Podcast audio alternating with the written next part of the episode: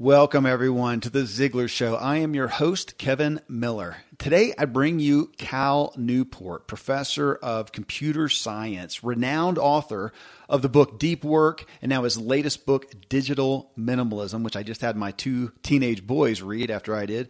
And we're going to talk today about how to get a leash on our technology and take back our worlds.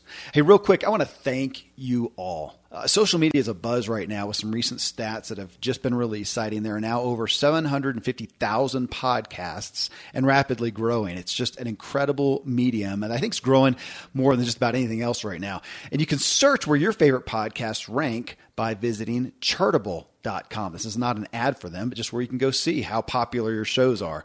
But by your listening and by so many of you recommending the Ziglar show to others, we're generally ranking in the top 900 to 1300 on any given day of all podcasts on planet Earth. And I just wanted to take a second to thank you. I'm really, really grateful and honored. Hey, a quick word to our show sponsors, and then we're going to dig into this episode with Cal Newport. All right, friends. So, why would renowned associate professor of computer science at Georgetown University, Cal Newport, shun social media and just keep ultra tight restrictions on his own technology usage? Well, it's because, as you're going to hear, he desires to master his life, uh, his peace, his productivity, and he knows the limiting power of unleashed electronics in his life and in our lives. As an analogy, imagine waking up and immediately eating a donut uh, which I like. Uh, I would like. I don't do it. But uh, then you're getting ready for work and having a breakfast of, say, donuts. And on the way to work, you have a donut. As a matter of fact, you just keep a dozen with you at all times and rarely let 15 to 20 minutes go by without at least having a bite. I mean, what harm is there in just a bite here and there? But of course, by day's end, you never had enough room in your belly to get any good nutrition in. You feel a bit woozy, of course, from all the sugar and carbs. Even as you sneak a couple bites in, as your head hits the pillow and you try to get some sleep, which is disturbed by the day's intake of junk. Or you could say the same thing with constant spending of money. Okay, you get the idea. We, we all know we got to budget our nutrition intake and our financial expenses. We know we can't binge on anything continuously, but in a short amount of time in our lifespans, our electronics and devices have crept in, and many of us find ourselves on a near nonstop diet. And what is it doing to us? Well, that's our topic today. And as I mentioned, Cal Newport, he is an associate professor of computer science at Georgetown University and the author six books, including his most recent, Digital Minimalism Choosing a Focused Life in a Noisy World. Well, two of his books, uh, Deep Work, which the title there, the subtitle, Rules for Focused Success in a Distracted World, and So Good They Can't Ignore You is his other book, uh, one of his other books. And I have heard so many of our world influencers reference these books. It was actually a testimony of Michael Hyatt that prompted me to do this interview with Cal. Uh, you won't find Cal on social media, not on Twitter, not on Facebook or Instagram, but you can often find him at home with his family in Washington, D.C., or writing essays for his really popular website and blog at Cal, C A L, Newport, N E W P O R T dot com. Gratefully, he did take time to have an in depth conversation with me that I'm bringing to you now. I think we all need to hear this message. So here I bring you Cal Newport. All right, Cal. So you are a professor of computer science, somewhat, or at least by face value. Now I've read the book, so I know that there's a backstory. But by face value, it looks like you're eschewing technology, you know, to a degree. And with you know, especially with deep work, what, and then on into digital minimalism, what was the catalyst in your own life that really set you on this path of, as you say, the intersection of technology and society? Well, I mean, I think as a technologist, I'm a little bit more sensitive to technology and its role in our lives. And I'm more sensitive to when I see technology being, let's say, misused or used in a way that we're not getting the full benefits out of it, it seems like a wasted opportunity to me. So my life has been a swirl of technology and futurism. I'm very interested in the potential of these tools, but it means I'm a pretty critical customer. And so when I look around and see a particular place where some tech is intersecting with culture and causing more harm than good, or is being used in a way that is missing out on all the real potential of that particular underlying technology, I get a little bit upset about it. I start writing about it, I start thinking about it. And so uh, to me, it's a pretty natural role. who better to be talking about these issues than someone whose life is surrounded by them?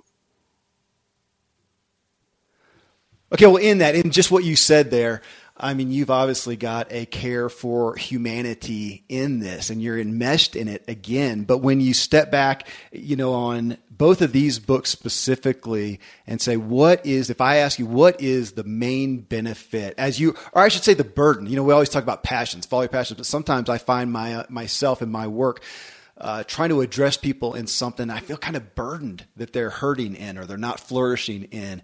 And I almost felt like that a little bit as I read through your stuff. What is the burden that you overall feel as you look out at the culture and see what's happening? Well, I think the age of digital communication networks brought unique burdens to our work life and to our personal life. And they seem similar on the surface, but they actually underneath have some pretty different causes going on. And so in our work life, what happened was, at least in my opinion, is that we brought in low friction digital communication to the workplace.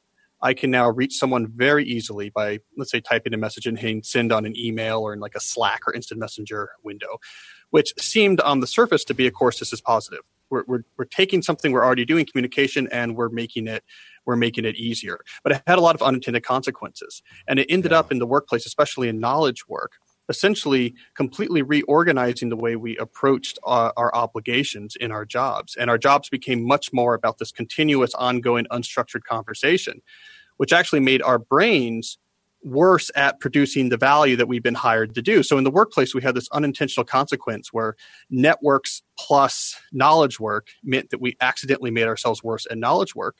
And then in our personal lives, we have a completely different thing going on, which is the rise of highly irresistible attention economy products offered through our phones yeah. transformed our relationship with this technology to the point where we realized that we were being pulled away from things that were important to us in our life outside of work. And so, both in work and outside of work, the age of networks have unintentionally brought on these opportunities for us to be distracted from things that are more important.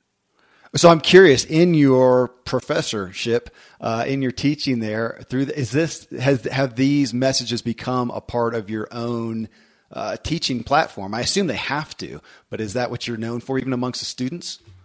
Well, you know, I I had two separate trajectories here that increasingly are coming together, okay. and so. I'm a computer scientist to focus on theory. I work on the theory of distributed systems. That's my actual area, which means okay. I prove theorems about how computers can work together to solve problems that's my that's my expertise but i've also been writing about the impact of tech and culture increasingly those trajectories are getting closer as i find huh. uh, my work on distributed systems heading towards those topics and i find my my public facing work becoming more academic and those worlds are now increasingly starting to combine so where it used to be two completely separate worlds professor cal and writer cal were two completely separate worlds yeah. now it's becoming harder and harder to pull them apart Okay, well, I, I, guessed as much, which is why I asked the question. Well, I want to, and of course, the new book, Digital Minimalism, I want to get into that message. But as you, uh, they, they both, you know, join to such a great degree. I was looking at Deep Work. That's three years old, a little bit over that now. As of yesterday, I didn't look at it this morning, but it was 821 uh, in overall books in Amazon, which I know for a three year old book, you're selling a lot of books. And it's interesting to me that if we look at deep work, getting rid of the distractions, focusing on something, creating great value. I can see this amongst, my gosh, the people that I interview on the show, myself, the deep work you're writing, you're create for those who are creating and inventing, uh, entrepreneurs even. But I wonder for those out there who feel like they've just got a, and I, I, I don't know how to say this better, but you know, basic job. Do they realize the need for deep work. Is there anyone here in this show? Now, obviously, we've got a bunch of people who are aspiring out there. That's why they're listening to the show, but who may not realize the value or the necessity of deep work within what they look at as a basic job. I think there's lots of people for which the message is applicable and they're not they haven't yet heard it or they're not yet thinking about it. I mean, essentially in knowledge work. So if primarily you're creating value with your brain, mm-hmm unbroken concentration is how you extract the most value from that brain. Now, this is obvious in maker roles. If you're a, a computer programmer or a professor, right? Okay, it's, it's, quite obvious that you're a maker and what you're supposed to do is think hard and produce things. But what's become clear to me as I research this topic is there's all sorts of other roles in which this type of highly skilled thinking is really important. So let's say you're a manager. Mm-hmm it's increasingly common now that if you're in a managerial role that your day has become increasingly increasingly just communication communicating sending messages about jobs the best research i can find is the average manager study now spends something like 85% of their day email phone and meetings. So wow. it's essentially most of what they do. But what you learn if you really push deeper is well there's a distinction between communicating all the time and the deep skill of being a good manager. The i need to sit down and plan what we're going to do next. I need to spend a couple hours with this employee get the motivation worked out, get them high producing. I need to build a new system that's going to enable us to 10x our results going on. Actually, the hard work of really managing is something that could be quite distinct from communicating all the time. Even in support roles, we see this. Let's say you're you're in a, a direct support role, yeah. uh, and you might say, well, then of course you should be communicating all the time, but there's still a distinction between actually executing well the things that you need to do for the people you're supporting versus communicating all the time. And so this is something where example in IT, this was figured out a little while ago, where IT departments figured out we can't just be constantly accessible because we can't actually solve the IT problems if all we're ever doing is talking about them. And so yeah. they invented ticketing systems that much more structures and prevents them from having to constantly be in uninterrupted conversation. And so what I found is the ability to actually work without interruption on what you do best is something that's important in many different roles in knowledge work, not just people that are classically known as a role that requires a lot of thinking. And I think Okay. We're just slowly coming to that realization that when it comes to knowledge work, we have to start thinking about how does our brain actually work? What's the best way to actually get value out of it? Okay, well, on that, so hitting just the humanity aspect, as I was digging into deep work, it reminded me of the you know pithy statement, but we all know it. Of uh, Pascal is credited with it. At least the, all of humanity's problems stem from man's inability to sit quietly in a room alone. And I got that vibe in reading the book. I could hear you saying all of humanity's problems stem from man's inability to sit quietly in a room alone, undistracted, and focus on a worthwhile task. And I say that as somebody who struggles with that. I do spend a lot of my time uh, writing and creating, as you said, a maker. And I, I enjoy it. I love it. Why do I let myself get distracted. But uh, but back to the humanity aspect of that. I mean, we know you know we keep hearing, or I I keep hearing testimony from the corporate world on you know millennials and post millennials and how they have knowledge but not soft skills. So I've been talking to my kids. I have older kids now about the value of soft skills. I see this as another part of. Well, I wanted to ask you. I mean, deep work, the the inability for people to focus. Let's look at millennials to, to say, how do you see it affecting? The workforce? Is it another void? They don't have soft skills and they can't give their attention to something. Well, I think deep work is fundamental to the, the further evolution of our knowledge economy. I think the fact that we're getting worse at deep work is actually going to have economic scale effects. That's what I was talking okay. about. Economy is stagnating. Uh, I think in part because our ability to focus is getting worse. Why does it matter? Well, there's two things you can do when you can focus hard. A, you can learn really hard things quickly learning requires uninterrupted focus on something difficult. You have to stretch yourself. You have to give it uh, concentrated concentration. Um, if you are uncomfortable focusing, it's hard for you to learn new things, which is vital for a fast moving knowledge economy. And two, when you focus without distraction, you produce at a much higher level of cognitive output than if you don't. So it literally makes you less productive. I mean, one way to think about it is if you're trying to work on something that's cognitively demanding, while let's say checking an email inbox every five or 10 minutes this creates a, an effect called attention residue, which significantly mm-hmm. reduces your cognitive performance. It's roughly equivalent to putting, let's say, a shot of Jack Daniels in front of your desk every half hour in terms of the impairment to your cognitive ability. We essentially have a whole workforce that is working at a fraction of what they could be producing with their brains. And it's a self imposed cognitive impairment. We just don't realize it. We just don't realize that there's really a cost to try to fragment this attention, that there's a real cost to have to switch our attention all the time from this inbox to this, to this conversation, back to Slack to this. It's not really how this mess of neurons between our ears actually functions. And so we have a mismatch right now between how we behave and the way our brains actually work. It's almost as if we were back in ancient Sparta, a time where, let's say, military and athletic prowess was, was really important and we were all eating junk food. We now have a culture built around the ability to think, and we're really bad at thinking. Okay, the, the attention residue, that, uh, that nailed me, honestly, Cal. That was the one that stuck out to me.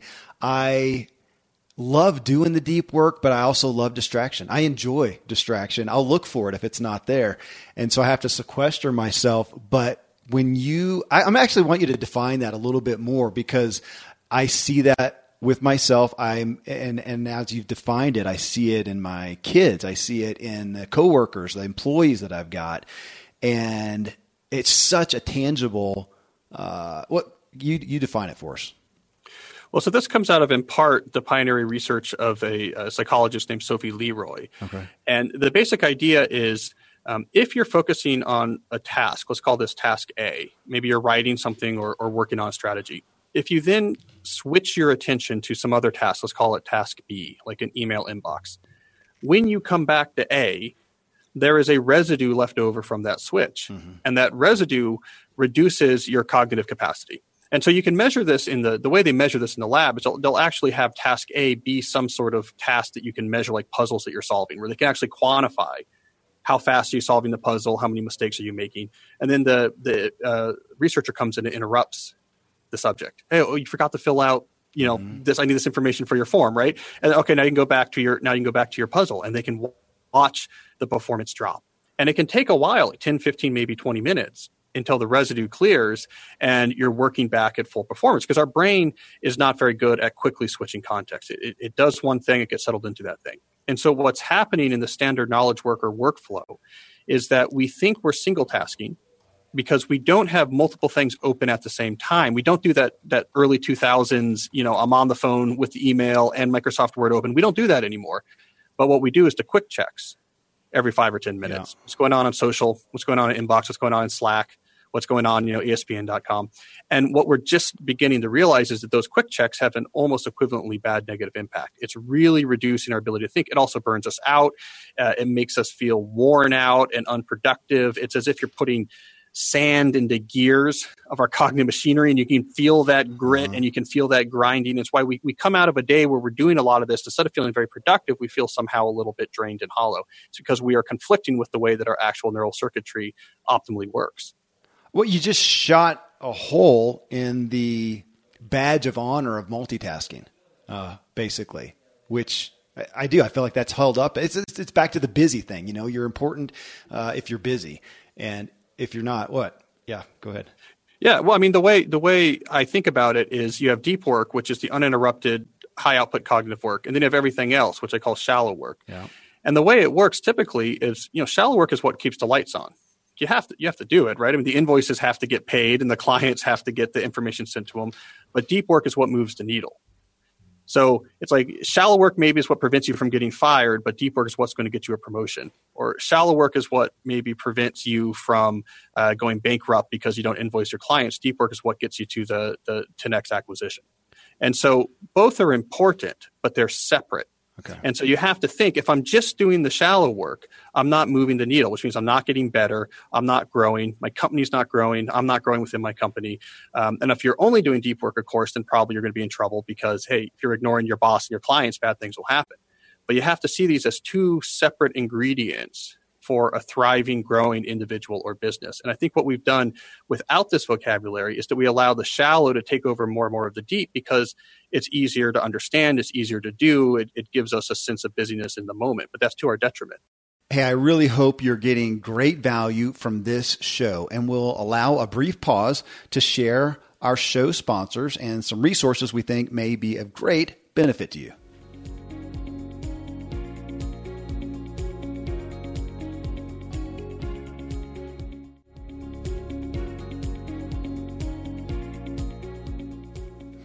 Okay, I do want to mention the caveat that you put in there. I don't know if that's a if that's a fair uh, definition to say a caveat, but for those who do get a lot of productivity done, being scattered in a sense like that. And you talk about, uh, I think it was a CEO of, of Twitter or something, and how he uh, and how he functions and gets obviously, or no, it was uh, the, yeah the guy who did uh, Twitter and Foursquare. Uh, you mentioned him and used him as an example in the book and that he does have a role where he is making a lot of decisions. He is pulling the trigger on a lot of things. He's a CEO or, or has a role in a couple different companies, and that there is a. It's not that somebody can't get valuable done, uh, valuable work done in that modality, but you also say it's a very slim segment of roles. Just speak to that real quick for those who may be gnawing on a little bit, just as as you said in the book. Yeah, there's definitely roles for which deep work is not that important. Uh, though I, I, tend to discover that there's many fewer of such roles than people think. So a lot of people who think they fall into that category don't. And so an interesting anecdote along those lines is in the book, as you mentioned, I use Jack Dorsey as an example. Right. So he's the CEO of uh, Square and Twitter.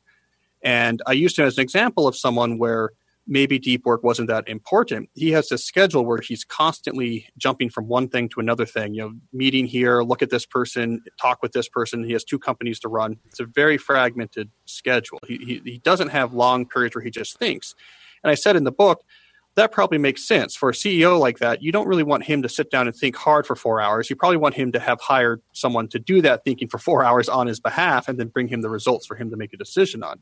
Interestingly, though, after the book came out, I got a note from one of Jack Dorsey's mentors and said, It's incorrect to say what Jack is doing is not deep work. Actually, he's incredibly locked in when he's going from these sort of meetings to meetings. He's, uh, he's incredibly deeply concentrated to understand and pull out of each of these meetings the right value hmm. to integrate it into his understanding. And the mentor was saying, Jack actually thinks deeper than uh, anyone I know. And so even then was an example of someone I thought was in the small sliver of people for whom deep work was not important. I'm now getting pushback that actually, no, no, he also falls into the category where depth does matter. The, the main way to think about it is the market is competitive. So if you are not applying a hard won skill to produce something rare and valuable, um, it's not going to be valued that much by the market. And so if mainly what you're doing is just moving information around, yeah. posting quick things on social media and answering emails and, and, and having meetings and coffees. Where is the actual production of something rare and valuable? In knowledge work, that almost always requires you to sit down and think hard. And so that's that's the, one of the things I like to say about let's say social media is hey any 16 year old with a smartphone can can be on social media. So exactly how much value can that be producing versus the hard work of I'm trained to do X and I think hard to produce this output that very few people could do. Goodness. I, and, and I look at this as an evergreen truth. How does it or does it bump up against personality styles at all? Obviously, some people are more prone to, it's easier for them to do that solitary work or, or stay focused. My wife is incredible. She can get on something and just focus. It blows me away. And, uh, and, and yeah, I admittedly, I struggle with it more. So, uh, granted that there's some personality issues that come into play, regardless of the fact that it's a truth. Well, there's two aspects there. One is we know that the ability to focus is very trainable. And it's, it's probably more accurate to see it as a skill more than you would as either a personality trait or just a habit that everyone knows how to do and just needs to do more of. We know as you practice it, you get better at it. And if you're out of practice, you're worse at it. And so small arbitrary differences in let's say what type of career you're in or what what what you've been doing for the last few years can have a big impact on your comfort with focusing. That being said, there also is some evidence that some people are more naturally inclined yeah. to concentration than others. And we can certainly see this at the extremes. So if you look at an extreme case like professional chess playing, what's really being selected for in professional chess playing, more than anything else, is actually the ability to sustain intense focus. Because it's through that intense focus that they can actually do the learning of the chunks that is crucial for them actually playing the game uh, at a high level. And so if you go to the extremes, you're probably sorting for people that have a naturally high ability to focus. But when you leave these extremes, like professional chess players or, or, professional mathematicians, like I hang out with, and you get into the messy middle, what you see is that the impact of training is probably far swamping natural abilities. Because if you're in a world where almost no one is actually systematically developing their ability to focus, then if you're one of the few who are, you're probably going to be on the upper end of the spectrum, regardless of where your natural start point was. And that I love that message. Again, going back to my own kids about soft skills that I'm going to be talking to them about this book and about this message because it's a place where they can stand out an asset. I, so part of the book, actually, I think it was a chapter in in the book. You talked about, uh, yeah, it was embrace boredom, and that has been something I have been focused on with my kids again. For first with them, and then bringing it to myself for a while of the value. And I bet I got it from you. It was probably from somebody who shared it. Maybe it was Michael Hyatt who introed us. Uh, that he talked about boredom. Somebody talked about boredom and the value of that, that we've gotten away from that. And it just it hit me absolutely. When we were kids, when I was a kid, there was a finite amount of things to do on a summer day. Uh, you didn't have the unlimited. Yeah, I mean now it is it is infinite uh, of the things that their attention can be given to, and I've now had to bring that to myself and realize too that I have such a difficult time letting myself just. Well, you, you mentioned you use the word leisure. Uh, being on the beach is my favorite because you're on the beach. You know, maybe you got a book and that's about it. Uh, don't bring anything, and it's forced leisure. But it, would you hit on that topic for all of us, for ourselves and for kids as well, on the benefit? Boredom is interesting. I mean, not unlike hunger, there's not there's not an intrinsic value in feeling bored, but boredom itself is pretty important. So th- there's two there's two things I usually point out. One, if you're interested in increasing your ability to focus, mm-hmm. when the time comes to focus, you want to produce something important using your brain if your mind has been trained previously that at the slightest hint of boredom, it gets a shiny treat from your phone or from your computer screen, yeah. it builds up a Pavlovian connection where boredom means distraction. Boredom means distraction. And if your mind thinks that's always what happens, when it comes time to actually concentrate and think hard, it's not going to tolerate it because sustained concentration is boring in the technical sense that you don't have a lot of novel stimuli. You're doing one thing for a long period of time. And so if you have trained yourself, every time you're bored, you have this phone to look at and some algorithm is going to select for you something that's particularly interesting and, and, and easy to digest. It becomes very hard when it comes time to actually focus on something professionally. And so in, in deep work, when I said you should embrace boredom, I was seeing that through the lens of training. I mean, it's the same thing like saying you should get sleep if you're a professional athlete or you should eat well. It's about training your brain that it can be okay without a bunch of novel stimuli. But there's also a, a deeper thing going on here I get into in Digital Minimalism, the new book, which is that boredom is an important drive. I mean, it really is uncomfortable to be bored. Mm-hmm. We don't like being bored. Uh, we really want to get rid of that sensation. Well, we know whenever we have some sort of drive that's really strong, that means it probably has a pretty important use we, we don't tend to have a lot of drives that aren't important to our, our success as a species. So, what's the goal of boredom? Well, typically, boredom was meant to push us past our default mode of conserving energy to actually go and do something important. Hmm. You know, boredom is what says, you know, in general, I don't want to waste energy if I'm out there in the Paleolithic and I'm, I'm on the savannah and, you know, what have you. Like, I want to preserve energy because it's hard to get food. Uh, but boredom will drive you to get up and say, I'm going to invent fire. I'm going to build a spear. I'm going to build whatever it is. I'm going to invent agriculture. Right? Boredom is actually a driver to get humans to actually uh, go out there, take intentions, make them manifest in the world, to do important, meaningful things. And so we have to be very wary when we introduce brand new technology that can disrupt this instinct for boredom. We can kind of get rid of it in the short term by looking at this this phone all the time. But what happens when we do that? Well, it's just like when we satiate our, our drive for hunger with junk food. We're actually not allowing that drive to push us to where we're supposed to go. So now, mm-hmm. instead of actually going out there like we would do on those long summer days as kids and doing something meaningful, rounding up the group of friends, spending all day, you know, playing football in the field and building connections or whatever it is, or working on our hobbies, we can disrupt that instinct by just looking at a phone but we're missing out on the benefits that historically boredom used to push us to because we're disrupting it with a technology that did not used to exist when this this drive for boredom evolved. And so that's the two uses of boredom. One you have to be comfortable with it if you're going to focus. And two it's trying to tell us something. You know boredom is trying to push us towards the type of things we need to do to thrive as humans. So we should be very wary of trying to disrupt this instinct with brand new technologies yeah, it reminds me of the terminology that we use in the health and wellness arena that people are overfed and malnourished. Um, that we're doing that with our attention. Yeah, the habit of distraction, Cal. I mean, I, I have, I, it, it exists. So this is a turning point for me with the deep work that I need to do that it, to get off. I do. I usually have the screens open, my emails open, and I'm checking those because I'm looking for the next, you know, sale opportunity, interesting thing uh, that's a, that has value in it, but it's taking me away from that deep work. What you know, you talk about that deep work. You, in essence, the muse was the workplace. It was uh, our work, but you kept hearing about people's struggles with technology in their personal lives. That's what led you to digital minimalism.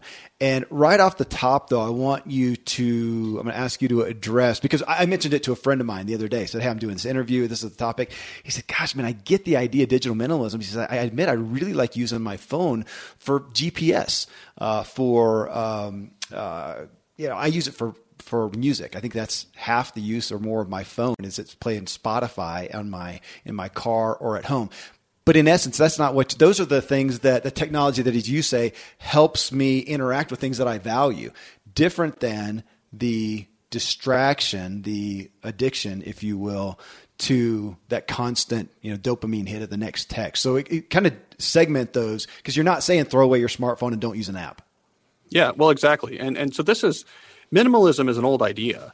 Uh, and and it, it, it, we, we can go back to Marcus Aurelius talks about it. Thoreau gets into it. More recently, Marie Kondo talks about it. I mean, it yeah. shows up in a lot of different contexts th- throughout human history. But the, the basic idea is all things being equal, you're better focusing your energy on the things you know for sure are really valuable as opposed to trying to take that same energy and spread it out over lots of other things to give you a little bit of value. Mm. Focus on the big wins, don't worry about the small wins. And the basic mathematics behind it is because you have a finite amount of time and a finite amount of energy, and you're going to get the biggest returns in your life if you're really focused out on the things that give you a lot in return. If you take some of that energy and you spread it out over low, small value type things, you actually end up worse off. And so when you apply minimalism to your digital life, what it means is you should focus on the big win. So typically what a digital minimalist does is figure out unrelated to technology, what do I care about? What do I value? What do I want to spend my time doing, especially outside of work? Then they work backwards and say, how can I carefully deploy technology to really boost these things I care about? And then they're happy ignoring everything else. Hmm. And so they just flip the script. Instead of having the technology being into itself, they see it very instrumentally.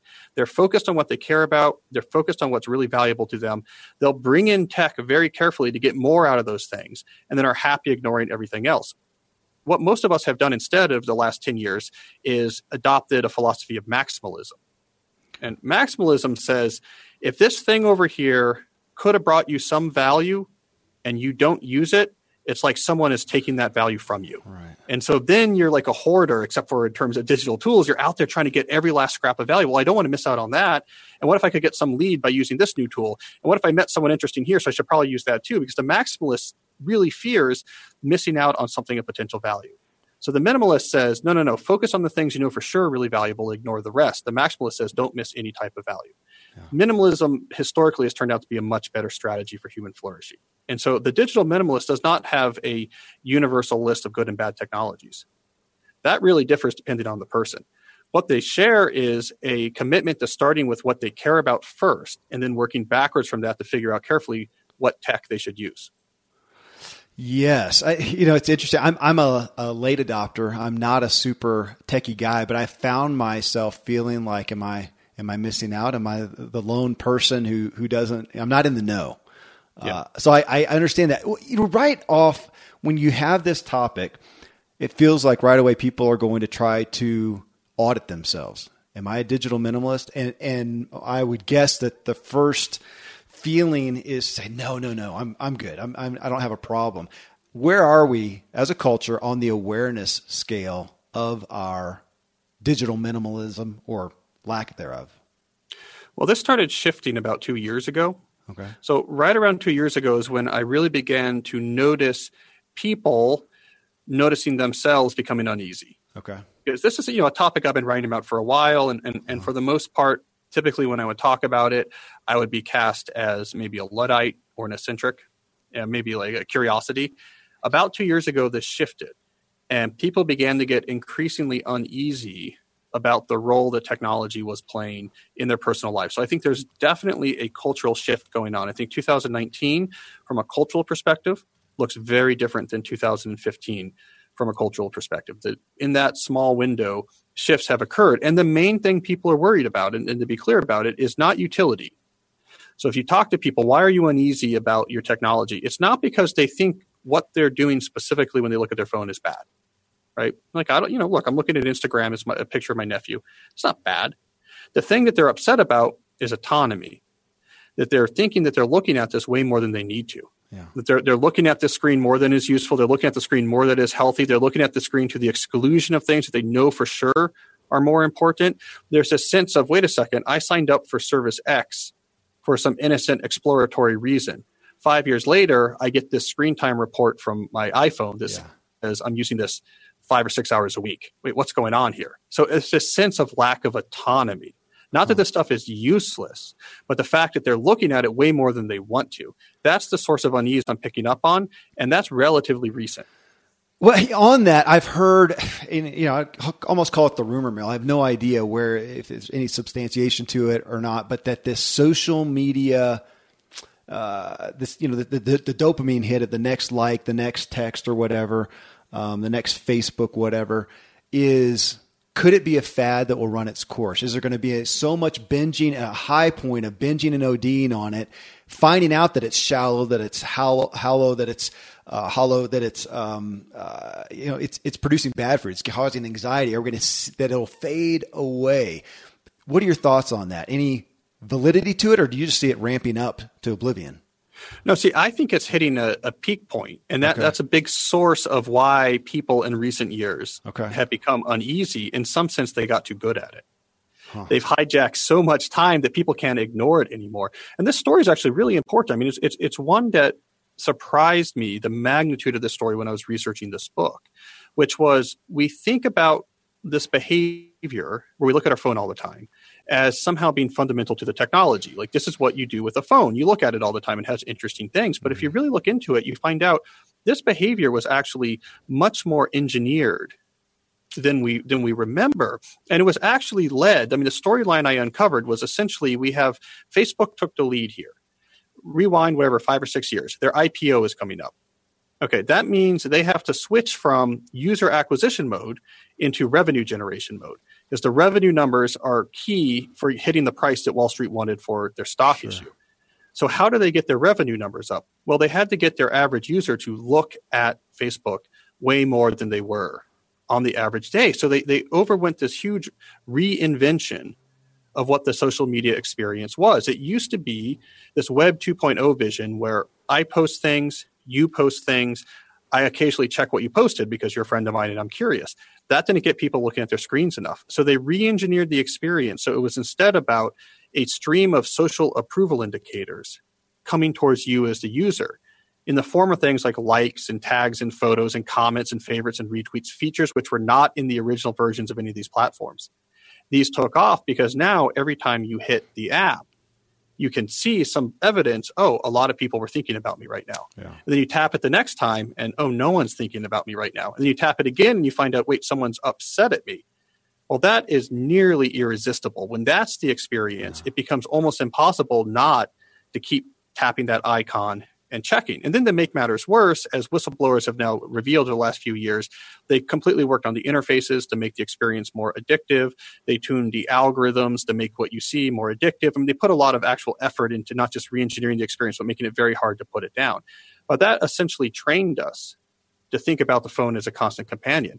We didn't used to use our smartphones that way. There's no reason why we have to use them that way today. It was pretty much uh, a business model yeah well executed and we're just a line item in that sort of data table right? We are the pawns in this business plan that was being executed. So to me it's a really significant storyline that the reason why we look at these things all the time to the point where we're really unhappy to the point where it's impoverishing our life is not just because we chose to not just because it's interesting but because a small number of companies figured out if they could retrain us to do that it would be highly profitable.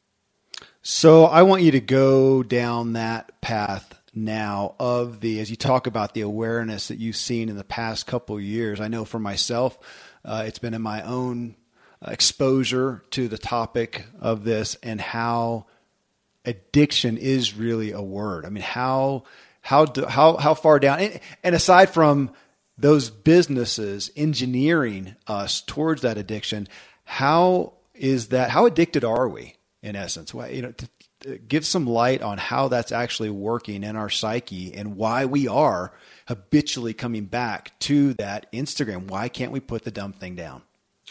So, the psychologist I talked to said probably the best way to describe our relationship with these tools is as a moderate behavioral addiction. Okay. And so, this is different than, let's say, substance addiction that, which has different mechanisms and different impacts. So, if you're addicted to a drug, for example, uh, some sort of substance that can cross the blood brain barrier, completely different beast. You're going to have very strong withdrawal symptoms. Uh, it's going to cause, you will probably uh, go through great efforts if you don't have access to the stimulant to actually go and get access to it. You'll steal, proverbial steal your mother's jewelry, right? So substance addiction can be a very powerful thing. Moderate behavioral addiction is different. And so with a moderate behavioral addiction, if you have access to the thing, you will probably use it more than you, you think you should or more than you think is healthy. On the other hand, if I take it away from you or you go off on a camping trip or something like this, you're not going to be sneaking off in the middle of the night to find an internet cafe. You know, you're not going to be you're not going to be breaking into the Apple store because you have to get your fix, right? So it, yeah. it falls somewhere on the spectrum. Uh, a, a good analogy is like if someone always puts donuts out at your office every morning. You know you probably shouldn't eat donuts, but if they're there every time, you could develop this habit where you're like, I, I just I have to have a couple of those donuts when I go to get my coffee every morning. That that could be a behavioral addiction. Yeah. You get rid of the donuts, though, you're not going to bother walking 20 minutes down the street to a bakery. That's where a lot of us are with these uh, engineeredly addictive social media services. Is if we have access to it, we're going to use it more than we should. The problem is we always have access to it. Yeah. Because it's on this little device that we carry with us in our pocket everywhere. So it, that's the bad news we're, we, we're going to use it more than we should. Even though in the moment we know I'm with my kids and I need to be paying attention with them, you're still going to use it when it's there. But on the other hand, if you take it away or you, you take some of these services off your phone or you, you, you cancel some of these services, you find out, oh, that's not so bad. Yeah. You don't miss it. Well, and I think that came from, again, back to Michael Hyatt. He talked about that for himself of just realizing his propensity to use it more than he should. So he just took off all the apps. Uh, other than the necessity, he has his text on there and his, you know, for me it'd be Spotify, have my music and, and whatnot, but took the rest off there. I followed suit, so I got rid of Instagram, I got rid of Facebook, I got rid of those things. So now I can't. So now I'm like the, uh, gosh, what was the the funny meme about uh, you know there's a guy in his in the coffee shop sitting at a table, not on his phone, not on a laptop, just drinking coffee like a psychopath. Uh, I, I, I, get that. I feel that sometimes when I try to put it away and just stand in line and look around, and then I feel self conscious, like I'm going to make eye contact, which we don't do anymore. And I mean, there are those, even that from a real social pressure, you feel goofy being well going back. Now to, but you said you said a line in there. I really appreciate it. it actually reminded me uh, in the book undoctored by dr william davis he talks about and when he's talking about diet and nutrition that people will respond and go oh you want me to eat in some extreme way? And he said no i want you to realize that the way that our culture eats now is extreme. I saw you make a very similar statement now that we're saying oh so you want me to be extreme and like not use my phone and not and you're saying no and getting us to understand that the what we're doing now is extreme, which we've got to. I, I, hope that we are more aware. That we go into the grocery or the uh, uh, the restaurant and see the family all sitting around with their smartphones, looking at a screen. It's it's mind boggling. And it's and it's very new and it's very novel, and we've become uh, used to it very quickly. You just have to go back less than ten years. This re-engineering of the phone to be something we look at all the time is less than ten years old. Uh-huh. So if you go back to 2010 or 2009, or let's say you brought someone from 2009 forward into the future, they would see you standing at line at the coffee shop, not looking at your phone, as the only normal person in that store. The first thing that would catch their eye is, oh my God, why is everyone looking at their phone? Is everyone getting calls? what? That's crazy. They're all getting calls at the same time. Like, what's going on here? I mean, it would immediately catch your attention if you were just from eight or nine years ago. Yeah. Why is everyone looking at their phone? Are they all switching their song at the same time? like, did everyone's song end at the same time? Is everyone getting a call at the same time? I mean, it, it would yeah. be completely noticeable how unusual that was. And that's just someone coming from eight or nine years ago. And so this change we have is incredibly quick. It was pushed by some business models. I mean, we have no reason to suspect that this was probably a good thing. And so uh, I think it's worth noting, and I always emphasize this point, that the always looking at your screen is an incredibly unnatural, unusual, very recent behavior. And when you see it through that lens, it's much easier to say, just like you're talking about it undoctoring, maybe I'm not looking for an extreme solution. Maybe I'm just recognizing that I've accidentally fall, fallen into extreme behavior already. It is weird. I mean, if we came to a Starbucks line and you had 20 people lined up there and every single one of them was reading a book, I think we'd all look at that. Go, that's weird. What, what, is there something in the news that I missed? Uh, and yet that's what we do. Uh, you talk then about a philosophy of technology. I love that perspective and it's rooted in your deep values. I mean, here in the show, well, you know, coming up next, we're going to do the habits interview and we're going to go through with you. What are your intentional habits in those areas? Physical and nutrition, you know, relationships, mental, financial, spiritual, career, you know, personal. And, you know, what is, especially on diet, when I look at that, most people have, I think most people listening to this show have enough understanding and knowledge to know that they need to have a certain nutritional diet to get them the results that they want to. And here you're saying we need to have a digital diet, a philosophy of technology. Explain that a little bit, how you structure that. Well, I think diet is a good analogy, right? Because if, if we think about people's health and fitness, like what do we see? We saw in the, the second half of the 20th century, we had the rise of highly palatable, highly unhealthy processed foods. Yeah. And this led in the West to an obesity epidemic and lots of associated health issues, right? And so, how do we make progress on that? Well, we tried tips. You know, we tried, hey, you should eat less and move more. We put up the food pyramid in the, the nurse's office at school. We said vegetables are good. I mean, we tried giving people tips like, here's how you should eat healthy. Doesn't make a difference. So if you think who are the people you know who are the healthiest, the sort of almost annoyingly good shape, almost always they don't have tips. They have a philosophy of health and fitness. Right. Right, right. they're they're paleo or vegan and, and the physical aspect are really in the uh, crossfit or whatever it is but they have a philosophy that's based on ideas that they believe in. They don't just have tips and tricks. I think the same thing is happening or should happen with technology right? That the forces pushing us back to these screens are so powerful they're so palatable that just trying to throw good intentions and tips and tricks at it isn't going to work that just say like, hey, guess what? You should turn off your notifications or put your screen to grayscale. That's very popular right now, especially among tech types, is that they make their smartphone screen black and white so that it cuts off some of the color cues that that hmm. draw our attention. Hmm. Or let's do a digital Shabbat is a big one. You know, one day a week I'm not going to use the phone or I'm not going to have my bedroom. Like these tips are fine. It's not fixing the problem just like the food pyramid didn't stop people from being obese. So what we need is what's the what's the digital equivalent of veganism or paleo or whatever? What's the philosophy that people can believe in? That makes sense to them, that is based on principle that connects to their values, that can help them really reform their relationship with tech. I think that's what we need. So digital minimalism is one such philosophy. I don't know if it's the right one, but I'm pretty convinced that we need philosophies like it if we're going to fix this broken relationship we have with these tools. Tips aren't going to get there. We have to have a much more coherent and cohesive approach to figuring out what role do I want these tools to play in my life? Because if we don't have that thinking done, we don't ground it in values, the tools are going to grind us down. It's going to make us into essentially serfs in these data factories where we're just unwittingly spending all day giving data into these algorithms so that you can generate ad revenue. We need something stronger than just good intentions. We need something stronger than tips. Yeah, you know when the Apple when I got I got a new phone, I got an, at some point through business we got iPhone 10, uh, 10s, and I didn't even know that the little timer thing was on there, and then it came and showed me how much time I was spending. I was ashamed. I mean, uh, bottom line, I, I was literally ashamed, and thought I didn't have a, an issue with that, but just realizing how much time I'm wasting. I felt bad that I felt bad in an accountability to my family. I'm really I'm spending this much time during my workday away from my family, not generating revenue, wasting time. And it took me to taking the apps off to where now I just don't have anything on there. I can only check the weather so many so many times. Yeah.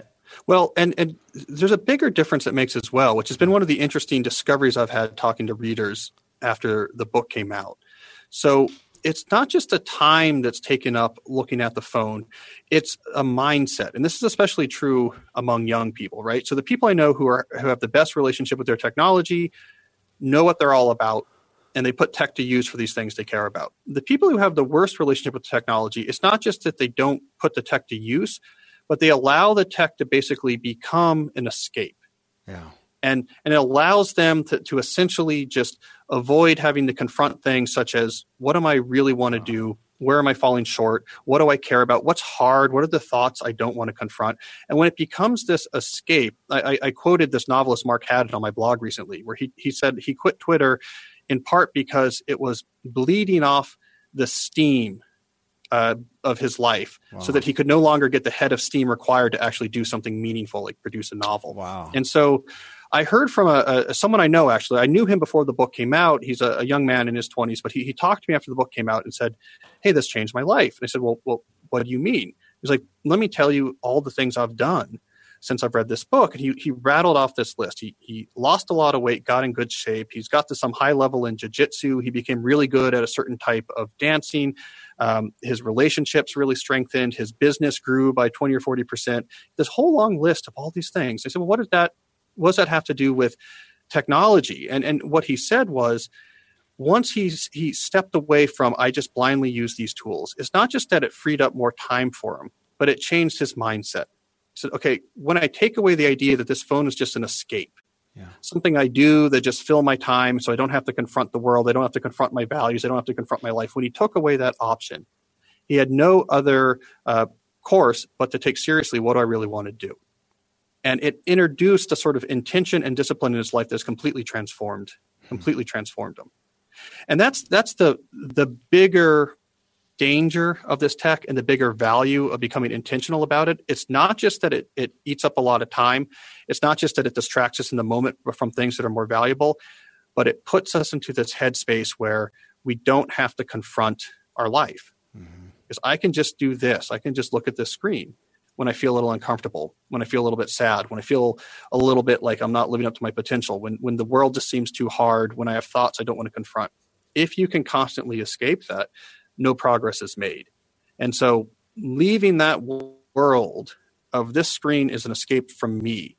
When you leave that world, life gets a little bit harder in the short term, but then it becomes much more fantastic in the long term because you actually embrace where you are and what you want to do.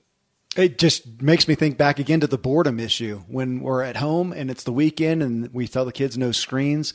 They're bored for a minute, uh, uncomfortable for a minute, and then they go build a treehouse or they create a fantasy game in their heads and they're running around the yard. And it's the same way with me. I love the way that you put that. So, hey, I'm, uh, my action next, Cal, just so you know the rest of the day. Uh, no, for day. I mean, I, I, have to have a new philosophy. And it is when I am doing those deep work, because there is the time when I'm making decisions, pulling triggers, and I'm doing that, and there's great value in that. But I also, I'm, I'm a maker in what I do. I, I create things. When I do that, I have got to shut down my email. I have four different email accounts, four different business endeavors.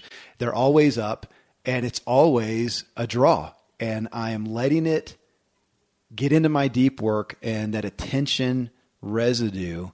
Uh, it's just so convicting, man. I, I'm so grateful for the message you put out here. And is this, I mean, as you're on these lines, is this the vein you see yourself continuing down as technology evolves and you're part of it, the good side of it, but that you are going to be a, uh, you know, Pied Piper in essence of bringing us back to health within it?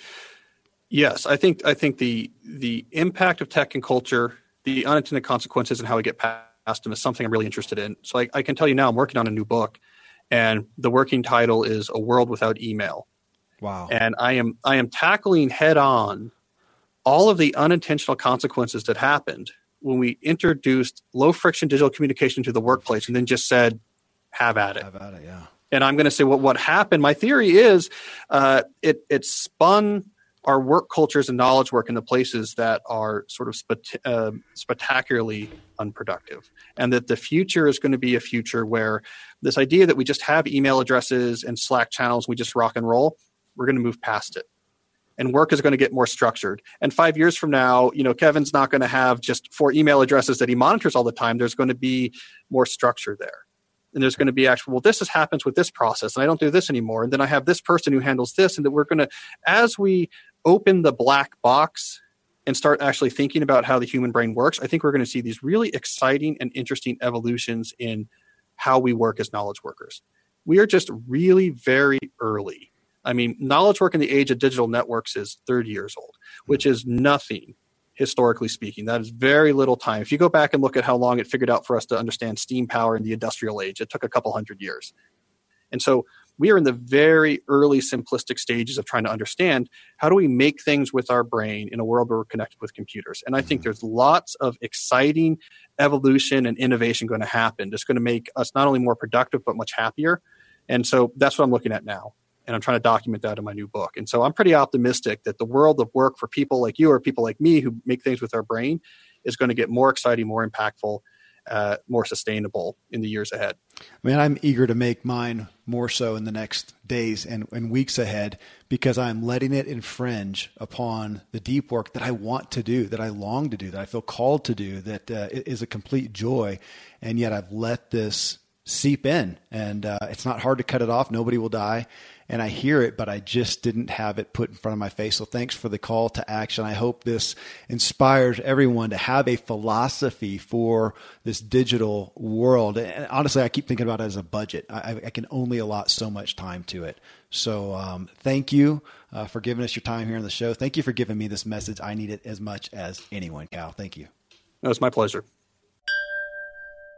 Well, friends, immense insight from Cal Newport. So grateful for his time with us. You can find all of his books, such as Deep Work and Digital Minimalism, which I just had, again, my two teenage boys read, wherever you buy books.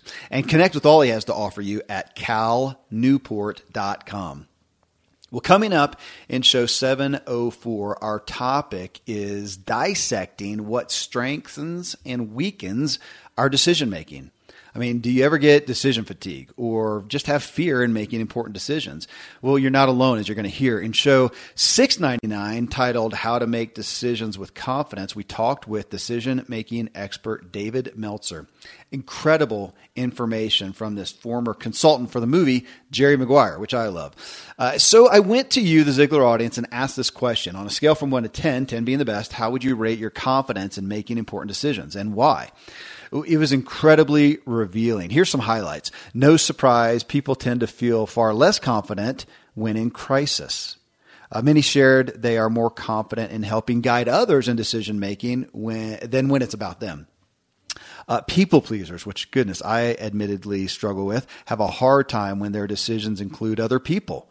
Uh, many found it harder when there are a lot of choices in their decision making. Some felt they were generally competent overall, but it often just took them a really long time to make decisions. Seeking counsel from others was a really common thread. Uh, the term analysis paralysis came up multiple times and the aspect of having to remove emotion when making decisions was brought up. And then, of course, much discussion came around the roles of uh, in decision making of experience, maturity, and a big one, faith. So, till then, folks, thanks as always for letting me walk with you as we inspire our true performance together.